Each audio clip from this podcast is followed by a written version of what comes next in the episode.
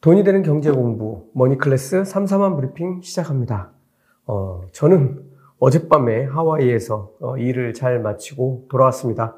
어, 여러분들 많이 염려해 주시고 어, 걱정해 주셨는데 뭐 일도 잘 되고 거기 가서 어, 목회하는 제 친구 만나서 어, 뭐 여러 가지 재밌는 얘기도 하고 옛날 추억도 떠올리고 즐거운 시간 보내다 왔습니다.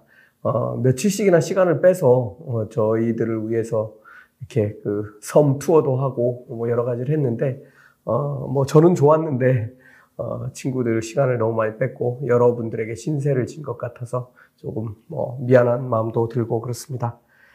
어, 지난 상반기 뉴욕 증시를 보면 어, 나스닥은 거의 뭐 30%, S&P 500 같은 경우는 20% 수준으로 어, 하락했다. 뭐 이렇게 봐야 될 것 같습니다.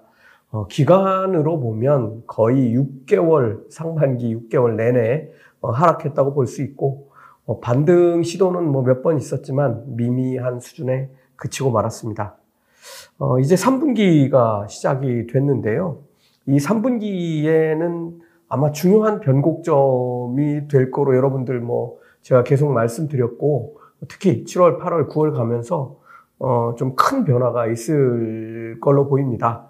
어, 과연 어, 인플레이션은 잡힐 것인지, 어, 고강도 금리 인상에도 경기가 어, 급냉하는 그런 일이 생길지 안 생길지 뭐 이런 것들 잘 봐야 되고요. 어, 또 2분기에는 내내 원자재 수급이라든가 또 중국 봉쇄, 그 다음에 러시아와 우크라이나의 전쟁 등으로 인해서 어, 이 2분기 전체로 놓고 보면 이 2분기가 어, 기업 실적에 큰 변곡점이 됐을 거라는 게 이제 제 생각인데 무슨 일이 일어난 것인지 이제 7월부터 어, 서서히 2분기를 어, 냉정하게 들여다봐야 되는 그런 시간이 다가오고 있습니다.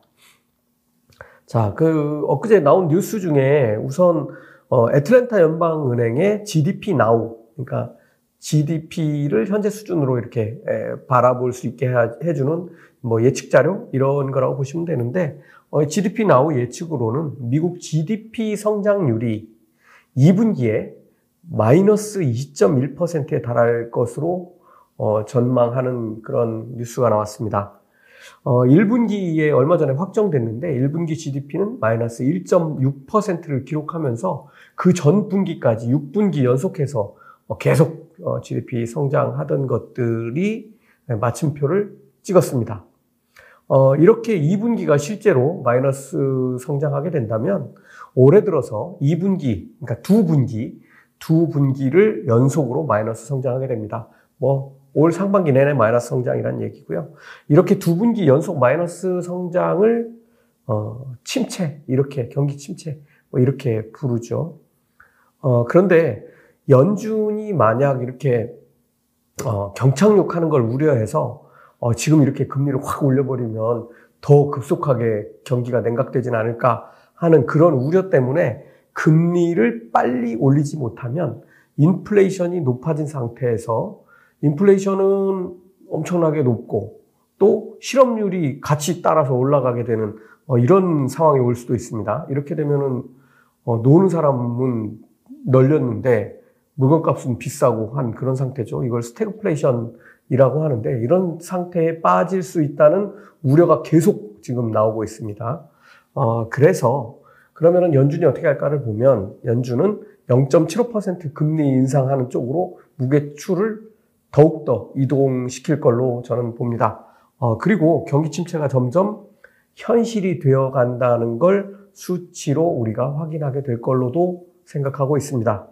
어, 지난번 영상에서 대부분 경기 침체, 그러니까 뭐 이런 경기 침체 예상하는 데들이 뭐 은행들이라든가 뭐 증권사도 있고 뭐 여러 군데 뭐 정부기관도 있고 많이 있는데 뭐 신문사도 있고요. 어, 이런 많은 곳에서의 예상이 어, 경기 침체 확률이 50%를 얘기하게 되면 저는 이것을 100% 경기 침체로 이행하게 될 것이다. 이렇게 말씀을 드렸던 거를 여러분들이 잘 기억해 두시기 바랍니다. 그러니까 50%하고 60%하고 90%하고 100%하고 별 차이가 없다는 얘기입니다. 어, 대부분이 다 50% 이상이다라고 얘기하면 이건 끝났다는 얘기하고 똑같다고 생각하시라는 그런 말씀을 드립니다. 문제는 이렇게 침체 우려가 커지니까 10년물 국채금리가 쭉쭉 빠지면서 어, 장기 경제 전망을 좋지 않게 보기 시작했다는 겁니다. 지금 미국 10년물 국채금리 보면 2.89% 수준입니다. 2.89니까 얼마 전에 뭐 3.5도 갔었으니까 이게 지금 엄청나게 내려왔죠. 어, 지금 2년물하고는 0.05% 차이, 요 정도 수준으로 지금 축소된 상태입니다. 어, 지금 우리가, 뭐 저는 가상화폐 같은 데는 투자하지 않는데, 어, 자산시장에서, 어, 가상화폐가 이제 완전히 무너져 버리면 주식시장도 같은 영향을 받게 될 겁니다. 뭐, 같은 돈이죠. 한쪽이 무너지면 뭐 돈이 확 사라지는 거니까 어, 주식시장도 같은 영향을 받게 될 것이다. 이렇게 말씀드릴 수 있겠습니다. 지금 앞에서 말씀드렸다시피 S&P 500을 기준으로 고점 대비해서 20% 정도 하락한 상태인데 어, 이렇게 되면 추가로 고점 대비해서 15에서 20%더 하락할 가능성이 있는데 그런 확률이 점점 커지고 있다고 저는 보고 있습니다. 어, 이 주가 하락에 대해서 어, 빅쇼트의 주인공 마이클 버리 여러분들 잘 아시죠? 어, 이 친구가 절반쯤 지금 주가가 하락한 상태. 반밖에 하락하지 않았다. 앞으로 지금까지 어, 빠진 만큼 더 빠진다는 얘기를 지금 어, 하고 있습니다. 어, S&P 500을 기준으로 보면 어, 빠진 만큼 더 빠지게 되면 2,900에서 3,000포인트 어, 수준을 말하고 있는 것 같습니다. 근데 이 수치는 제가 뭐, 그, 3월이었던 것 같은데, 그때 이제 그 버블의 저자인 템플턴 글로벌 에큐티 회장인 알렉스 데어 네언의 말과 일치하는 수치입니다. 어, 알렉스 데어 네언은 최소 뭐 한40% 정도 빠지게 될 것이다. 어, 이렇게 얘기를 했었는데, 지금 그, 그게 어, S&P 500을 기준으로 해서 뭐 3,000포인트 전후, 전후 이렇게 얘기할 수 있겠고요. 이 수치는 주가 수익 비율로 따져보면 어, 전후 그러니까 1945년 이후 역사적인 평균으로 돌아가는 것이 된다 이렇게 말씀드릴 수 있겠습니다. 지금 문제는 기업 실적인데 음, 지금 기업들의 주가 전망은 줄줄이 하향 조정되는 그런 상태에 있습니다. 다만 매출은 뭐 경기가 안 좋고 물건이 덜 팔리고 어, 그렇게 되면 이제 매출이 줄겠죠. 근데 매출이 줄더라도, 어, 우리 그 주식에서 얘기하는 주당 순이익, 어, 우리 주식, 한 주당 순이익이 어, 얼마가 남았느냐. 이걸 제일 많이 보는데, 이 주당 순이익이 훼손도 있지 않아야 할 텐데, 어, 이게 조금 문제가 생길 거로 보는 거고, 지금 이 부분에 시선이 집중되고 있습니다. 뭐, 얼마를 팔았느냐가 아니라, 얼마가 남았느냐가 중요하다. 뭐, 이런 얘기가 되겠습니다. 반도체주도 지금까지는 선방했죠. 아주 뭐 실적들 보면 실적은 그렇게 나쁘지 않습니다. 하지만 앞으로 향후 전망을 보면 PC나 스마트폰 수요가 모두 줄고 있다는 보도가 계속 나오고 있고 주가도 계속 미끄러지고 있습니다.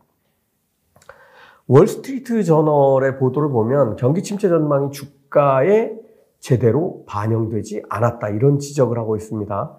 어, 뭐 얼마 전까지만 해도 뭐 이런 부분들이 상당히 많이 반영됐다 이런 뉴스들도 있었는데 월스트리트 저널은 지금 반대 얘기를 하고 있는 겁니다. 이렇게 되면 하반기에 추가적인 조정이 나올 걸로 어, 예상하고 있습니다. 어, 인플레이션도 문제죠. 지금 뭐 인플레이션이 어떻게 됐다, 확 정점을 지나 꺾였다 이런 뉴스는 없죠. JP 모건은 특히 미국의 러시아산 원유 제재에 맞서서 러시아가 스스로 감산을 선택하게 되면 유가가 지금보다 3배까지 오를 수 있다. 이런 점을 지적하고 있습니다. 감산량에 따라서 유가가 배럴당 380달러까지 오를 수 있다는 어, 그런 전망을 JP 모건이 내놨습니다. 어, 지금 유가를 보면 WTI 기준으로 110달러를 전후로 움직이고 있는데요. 어, 경기 침체로 인한 수요 둔화가 부상할 때는 유가가 밀리고 러시아의 뭐 인위적 감산과 같은 뉴스들이 부각할 때는 유가가 오르는 상황이라는 걸 어, 이해하시고 유가가 어떻게 움직이는지 잘 보셔야 될 것 같습니다. 어, 여기에는 미국이 러시아산 원유에 대한 정책을 얼마나 어떻게 강력하게 몰고 가는지 반드시 체크해 봐야 합니다. 어, 정말로 러시아가 크게 감산하는 상황이 오면 인플레이션 문제는 정말 해결하기 어려운 숙제가 되고 말 것 같습니다.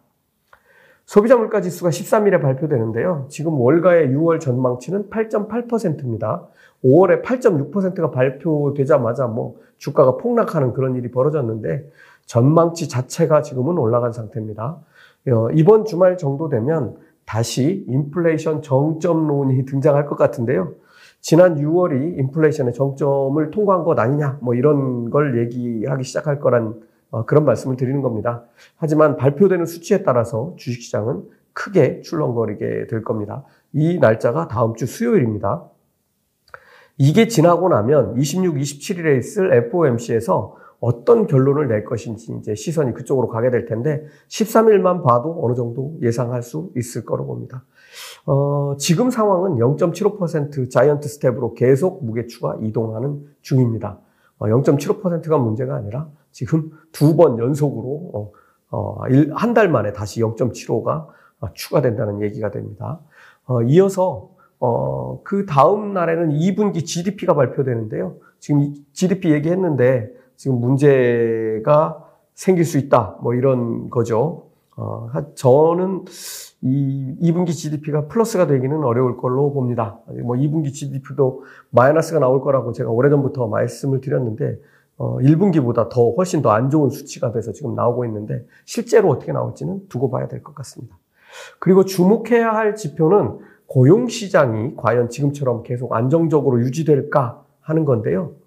음, 뭐 엊그저께 뉴스에도 메타 같은 경우 어, 페이스북 운영하는 메타 같은 경우에도 기술직 엔지니어죠 어, 직원들을 30% 줄이겠다 이런 계획을 발표했습니다. 어, 지금 소매 기업, 뭐 기술 기업 이런 것을 가리지 않고 어, 기업들은 발빠르게 경기 침체에 대비하는 움직임이 뚜렷해지기 시작했습니다. 과연 고용 시장에 무슨 일이 벌어질 것인지 고용 관련 지표도 예의 주시해야 할 것 같습니다.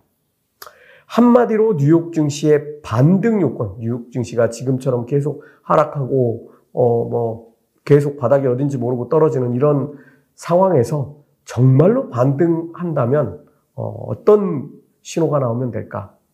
어 그것은 미국이 경기 침체를 어느 정도 피해갈 수 있겠다라는 그런 신호가 나와야 뉴욕 증시는 상승할 수 있을 것으로 봅니다. 머니클래스 마칩니다.